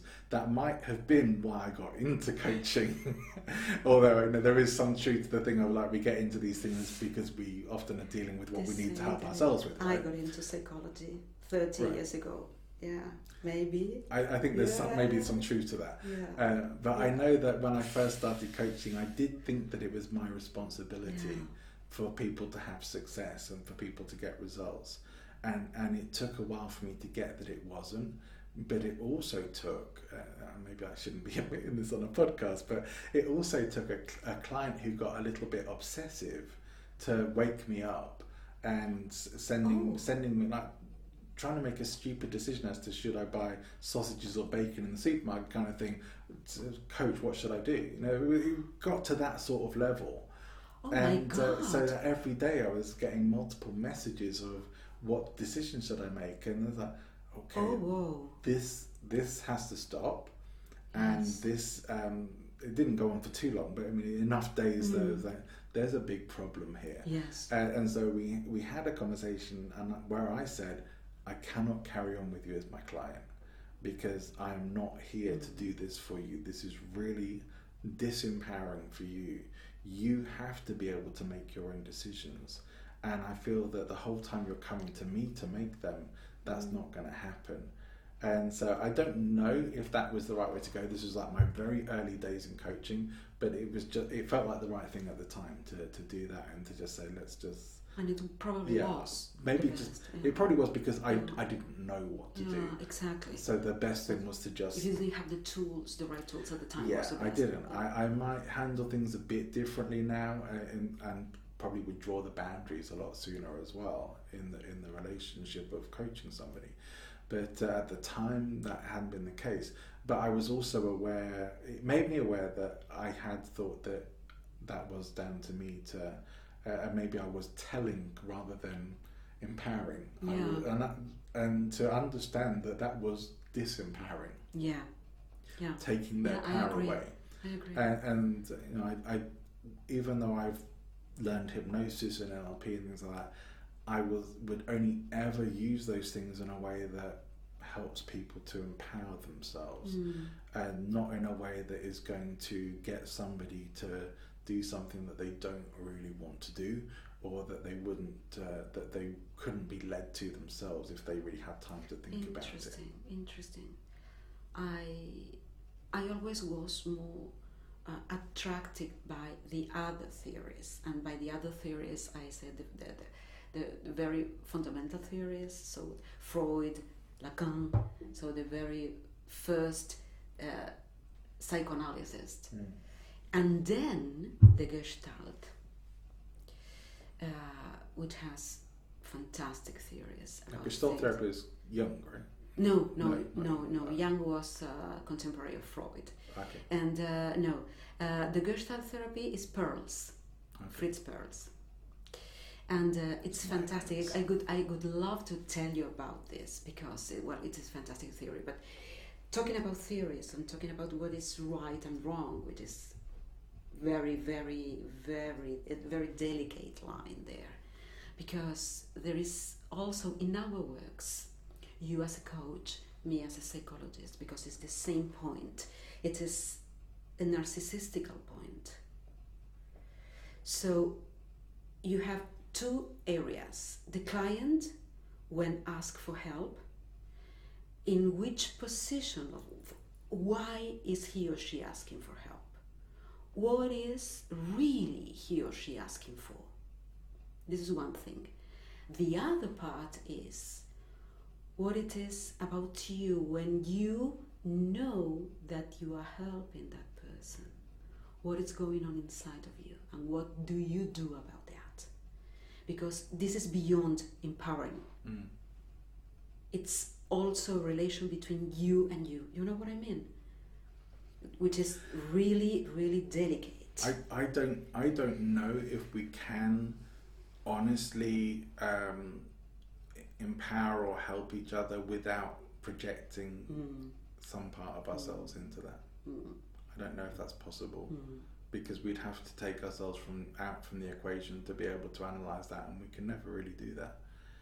So, so it's, it's That's hard why to we say. need another psychologist or another coach who does the work. Right? Yeah, yeah. I Of course, I of guess course. so.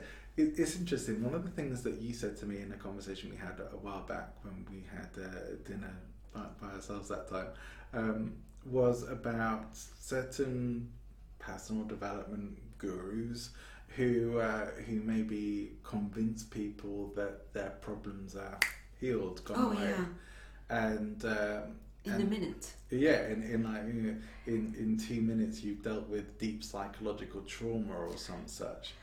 Now, it got me thinking. I will be honest with you. That really got me thinking because at first my response was perhaps more what I had been trained to in those sorts of events of well, if you believe it's gone, maybe it has. And then I got to thinking about it and thinking about how many of my clients have actually come back to me over the years and said, this stuff has come back up for me again. I thought I'd dealt with it. And that is really common. And I can only say this is my experience. So I can only I, am not saying it's this or that. I'm just saying that is my experience when I really thought about it and got yeah. And I can probably say that from some of my experience. Things that I thought I had dealt with and were pretty much done have maybe come up again yeah. in the future. That oh, I thought I, I, thought I'd worked through that. I thought I'd figured it all out. And and that when when I really got to think about, it, came back to what you said and thought actually I really get what you say now with that as to do you really think that you have dealt with something that may be really hardwired into your neurology that two minutes of NLP is probably not going to get rid of? Tell me more. well, because there are, for me, you know, it's like there are layers. So there are certain topics or things in, in a more superficial layer. So maybe you can fix that or adjust that or change the course of that in a more or less uh, speed way. But because the roots of that particular situation or that particular problem were not deep enough. When I say deep enough, I mean maybe it wasn't a trauma. Maybe it wasn't something that was in your dna maybe it wasn't. So it depends on the topic. It's not all the same. No. so i do believe that we can really help a lot on certain topics on certain levels but i still like freud did um, I still ask myself about deep, deeply rooted problems. Uh, the, the, the, the problems that maybe are really recorded in your DNA. So we can go back thousands of thousands of thousands of thousands of years, yeah. which is another podcast again. oh, we're gonna have to do a whole series together, I think. but um, but we also have those traumas that we had when we were uh, uh, infants, or when we were teenagers, or when we were young adults, or in my case, when we, I was an adult, or last year. I mean, the the the wound that you can have uh, at an emotional level varies. So, this is why when I see a coach treating very, very delicate problems, delicate matters, like, uh, for instance, uh, a rape, talking about that publicly in front of 6,000 people, making the person talk about that publicly. Mm. So the person is in some kind of um, very particular state because the authority of the coach is so bright, so high that the person goes into this. You're not going to go against the person who's the center of attention. Exactly. Yeah. So you go down into that tunnel that maybe you were willing to, or maybe not, maybe not that deep. And you find yourself talking about things that hurt you very deeply. Maybe even talking about things that um, are a crime. So we are talking about two main things mm. the brain and the law talk about those things in a public space and making the person be completely naked about that situation. And then revert the situation with three or four magical phrase, phrases. And then pretend that that person is cured. Right it's kind of it's, It's a bit cri- like it's "Oh, I've. I've got a technique for that, rather than actually. Um, because you know because we don't know the damage that we Sure. can cause on that person on that particular situation i am very serious about that very very serious i think Are there, I mean, are you, are you aware of cases where that where that's happened, where someone has had that kind of intervention yeah. in a in a public forum or, or even privately with a coach or hypnotherapist or somebody who's like, um, you're, you're cured kind of thing, where it's come back? Are there, are you aware of specific cases of that? I had a patient uh, many, many years ago that uh, had this, this sort of experience. And of course, uh, this person had a very profound trauma, very profound. And of course, it wasn't cured. Yeah. Because the question itself is we, we and I'm speaking as, as, as a scientist, I'm speaking as a psychologist, I'm speaking as a human being. We don't know if we can cure that. What we know is that we can uh, share tools to deal with that, which is different from cure. Would you would you would you put it as an equivalent to a doctor prescribing a placebo? Yeah. Yeah. Well, this is another very interesting topic because the thing is that the, the placebo effect is what about the person who's taking the placebo? And is the person willing to take the placebo?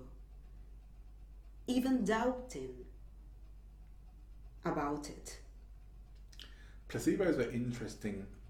There is some study. it calms you in a There way. is some study on it, and and there is, uh, well, you know, there, there's whole professions of pseudoscience that are built up around it, and uh, and I think Gwyneth Paltrow is making quite a lot of money from from it as well with what she's doing. But um, we are going to be We're so be sued, sued yeah, yeah. with this. I might bleep some bits. Don't talk about goop. Yeah. Um, but you know, there's, is, it is that thing of um, do placebos work? And in some instances, yes. And the the research which is happening now, Yeah. and it's take I think it has taken quite a long time to get the medical profession taking that idea seriously Yeah. enough to investigate it. The research suggests that yes, and that some people are even genetically more predisposed predisposed Posed. predisposed to uh, to placebos than other people. Yeah. And, and that in itself is interesting. The fact that we might well end up with, I mean, probably will end up with a situation not too far in the future where uh, medication is designed specifically to your DNA and genome and all this kind of stuff. Yes. I, I think that's on the way. Yes. That's the yeah. way it's, where things absolutely. are heading. Absolutely. But also whether you get a placebo or not, which obviously you can't know about because you know that's the whole point with placebos. There, there are so many things I find incredible about it, and you know, to, to some degree, it's a, it would be a bit like uh, some some of these sort of interventions that we talk about. A bit similar to going to like a faith healer, for example, Mm.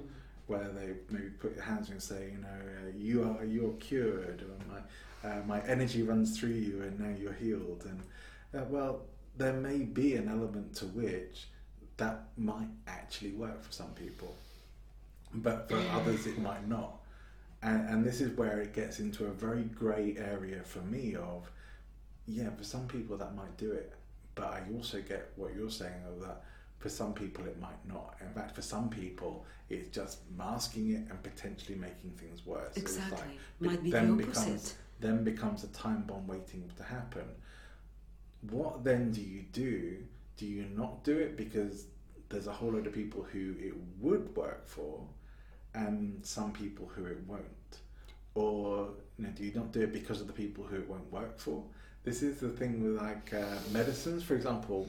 uh, You know, when a pharmaceutical drug gets developed, and they will test it, they know that some people are going to have side effects. Some people Yeah.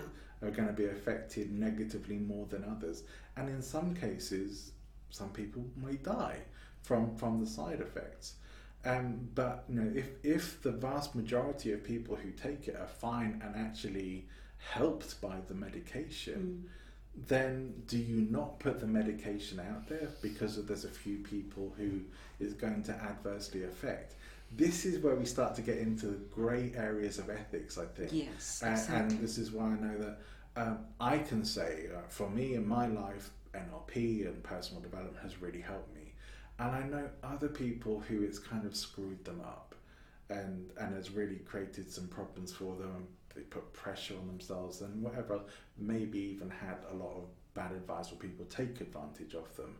And so, you know, I, I understand that as well. Mm.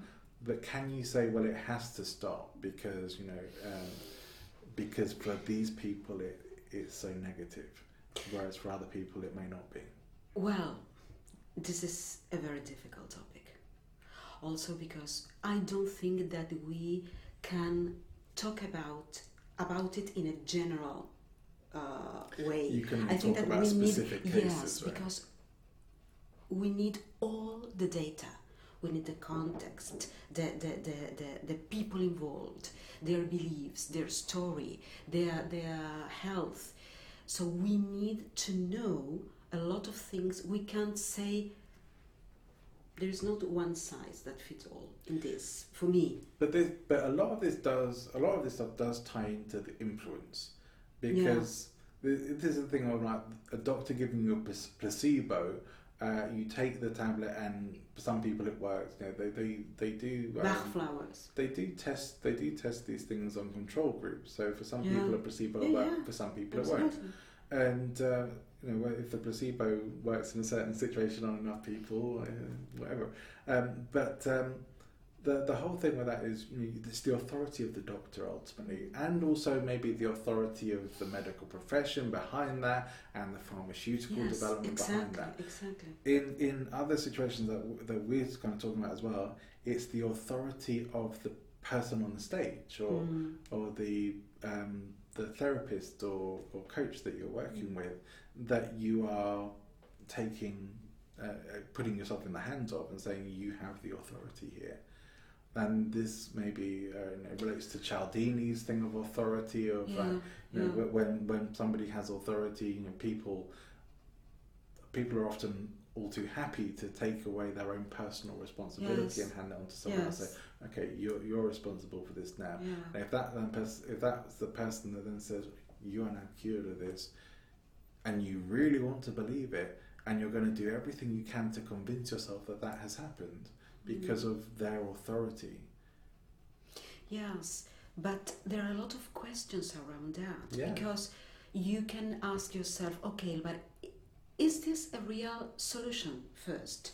Second, is that the only solution? There is no other way to deal with that particular situation. Uh, also, uh, it's, is it going to last? The test of time. Uh, so there are a lot of questions. Now, I would say if somebody's asking you for a lot of money for that kind of intervention, they're scamming you. Get out of there. I mean, that that's just that's just the thing.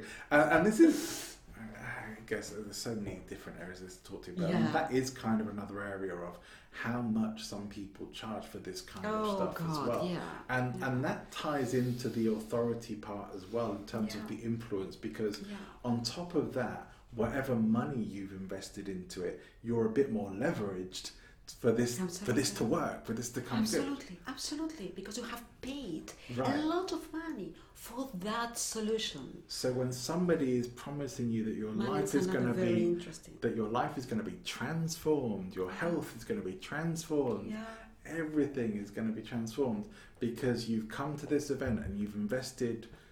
God Yes. knows how much they charge for these some of these things now, but um, that and I, and I get as well it's that.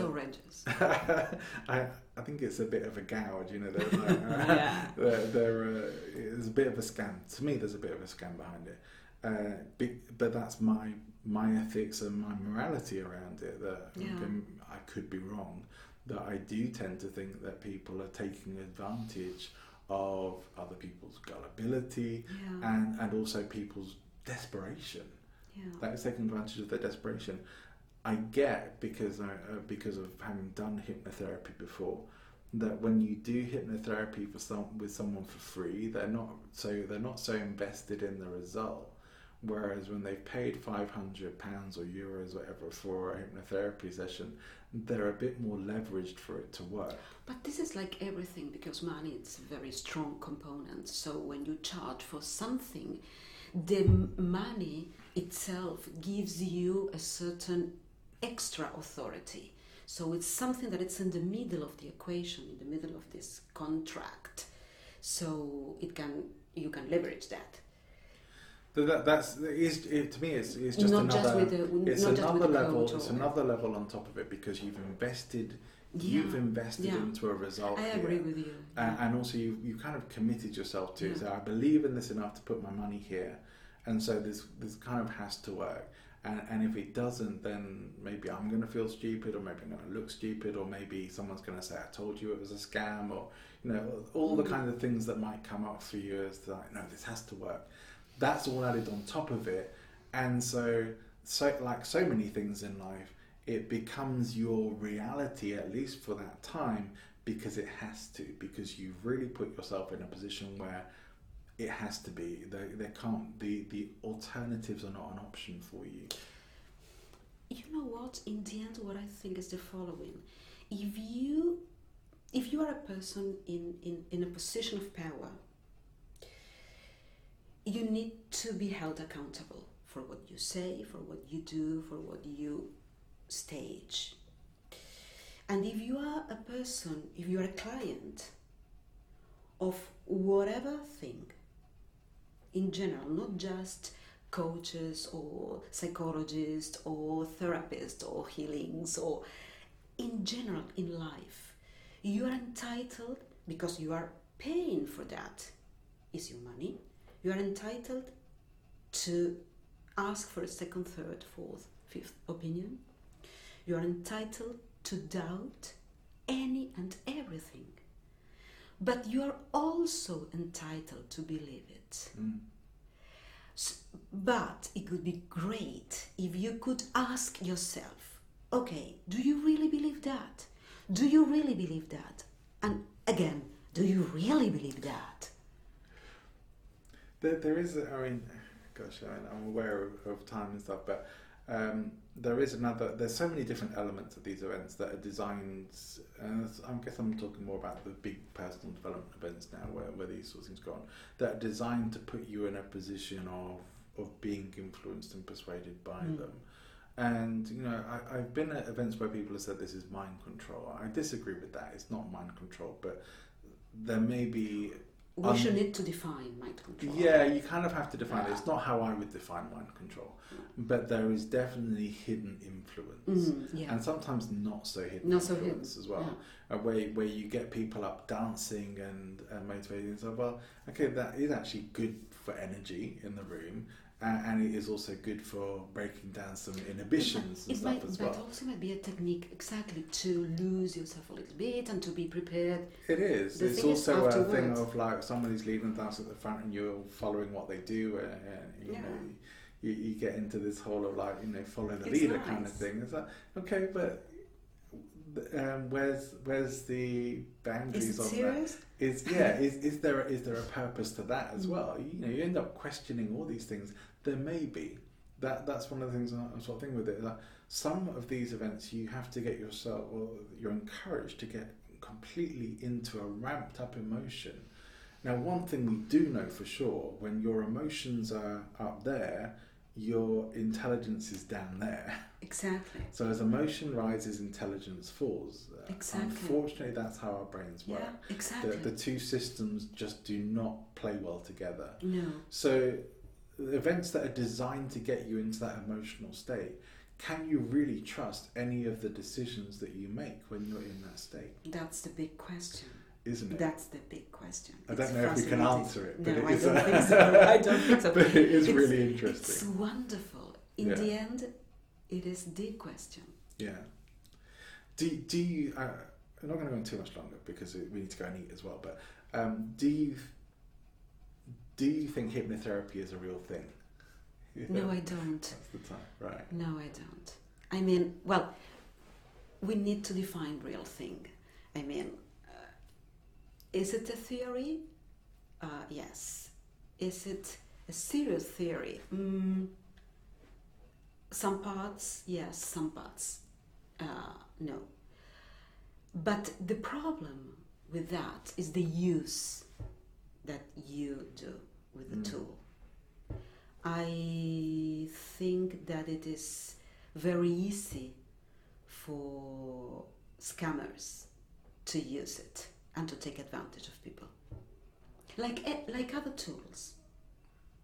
By all means, I'm not saying that it is the the, the, the only one that can cause serious damages, but uh,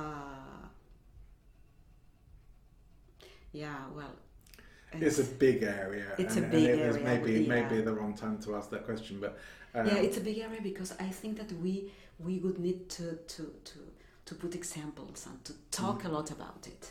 Yeah, We need and to go a lot it. of my stuff comes from experience, and um, you know we're we're going to go out and get some Indian food after this. Uh, Yeah, we're, we're, we're, yeah. Stomachs are rumbling already, so um, so we're not going to go on too much longer. But the, the I, I do think no, I think we're going to have to have some more conversations.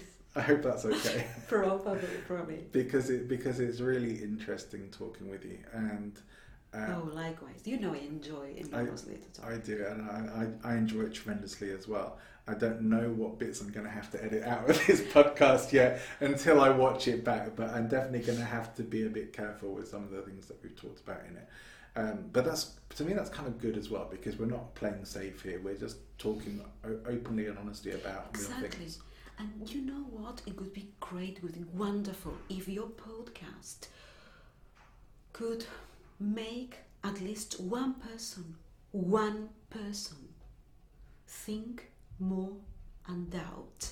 right Only one. question things One thing, one person, one question. That would be wonderful. Yeah, that that would be fantastic. I would be very happy, and and would like to hear from that person as well.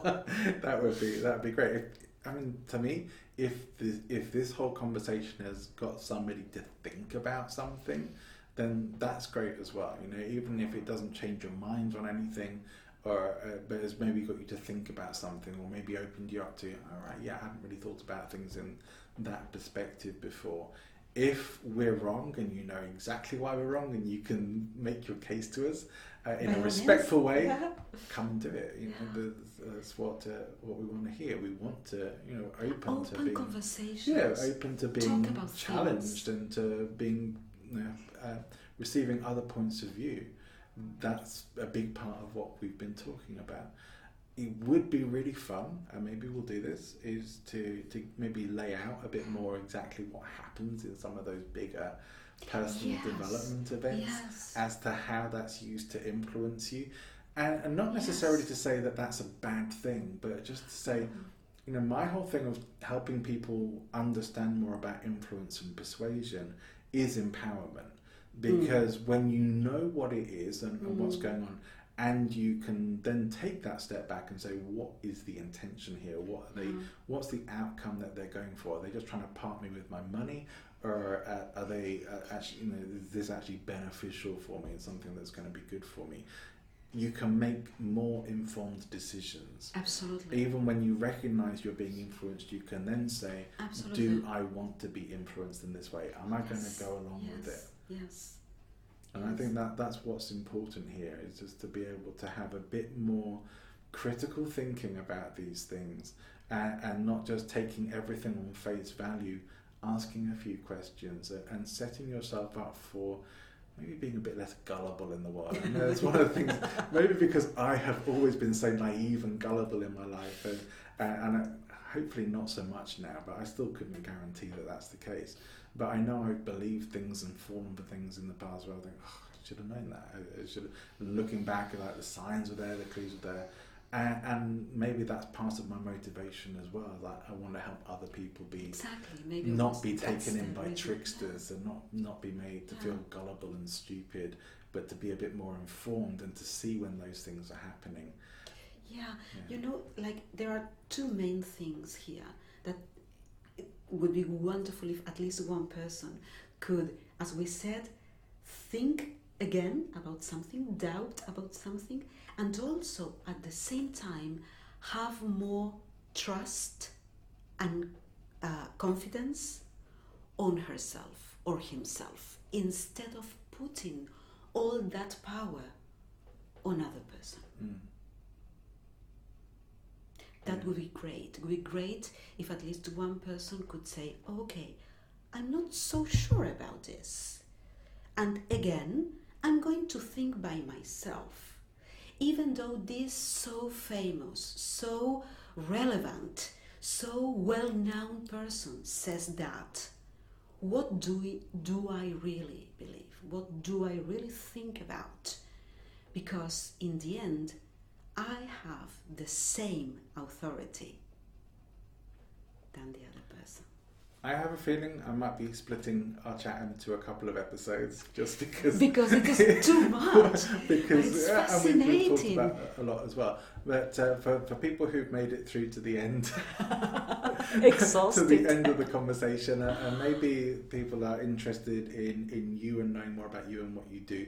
How could they find out more about you? Oh, uh, go into my website. It's mytempanella.com, so it's very easy. Okay, I'll put a link in the in the Perfect. description. Or also, also on LinkedIn. Great, also so can come and find you there. Again, But- My We're, we're connected there as well, uh, and uh, same for me. If you want to connect with me, uh, I, I'm on LinkedIn. I encourage you to connect with me at presentinfluence.com or come and find my Present Influence page on LinkedIn or in Facebook as well. And that would be the place to leave comments about uh, about our Yes, chat, about anything, yes. feedback.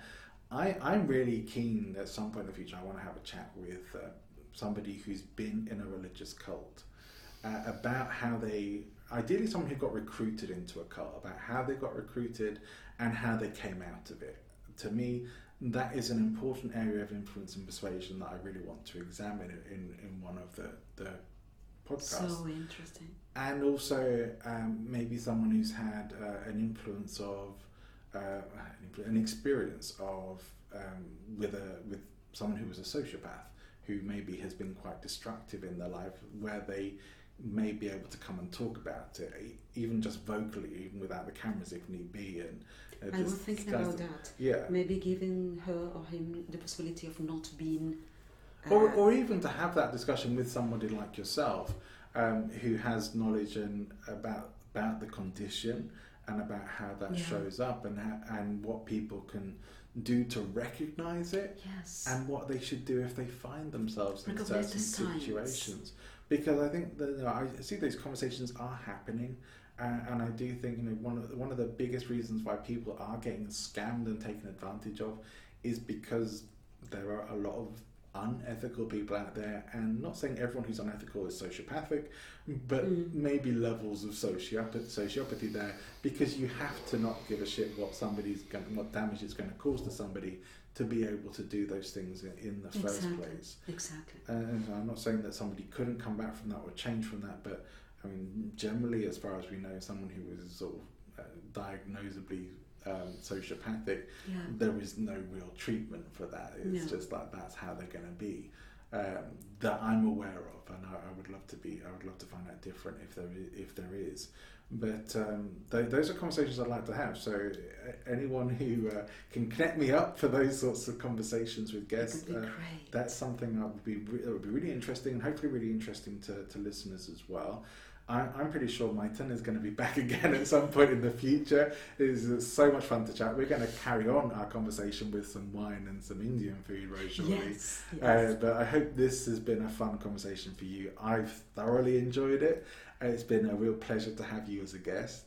And, and uh, Thank you so much for inviting me. It was a pleasure. Uh, Big it's pleasure. Thank it's you. so much fun. and There's so many more things we could talk about or go Yes. d- dive deeper into.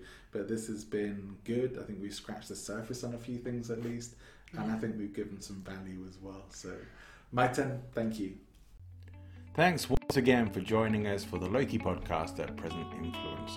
If you have enjoyed the conversation today or found value in anything that we've talked about, please do consider liking and subscribing for more similar content to come with more amazing guests. I look forward to connecting with you again in the future. And if you would like to leave any comments or feedback on our video, other than trolling, of course, then please come and visit the presentinfluence.com website or find us on Facebook, Twitter, and LinkedIn.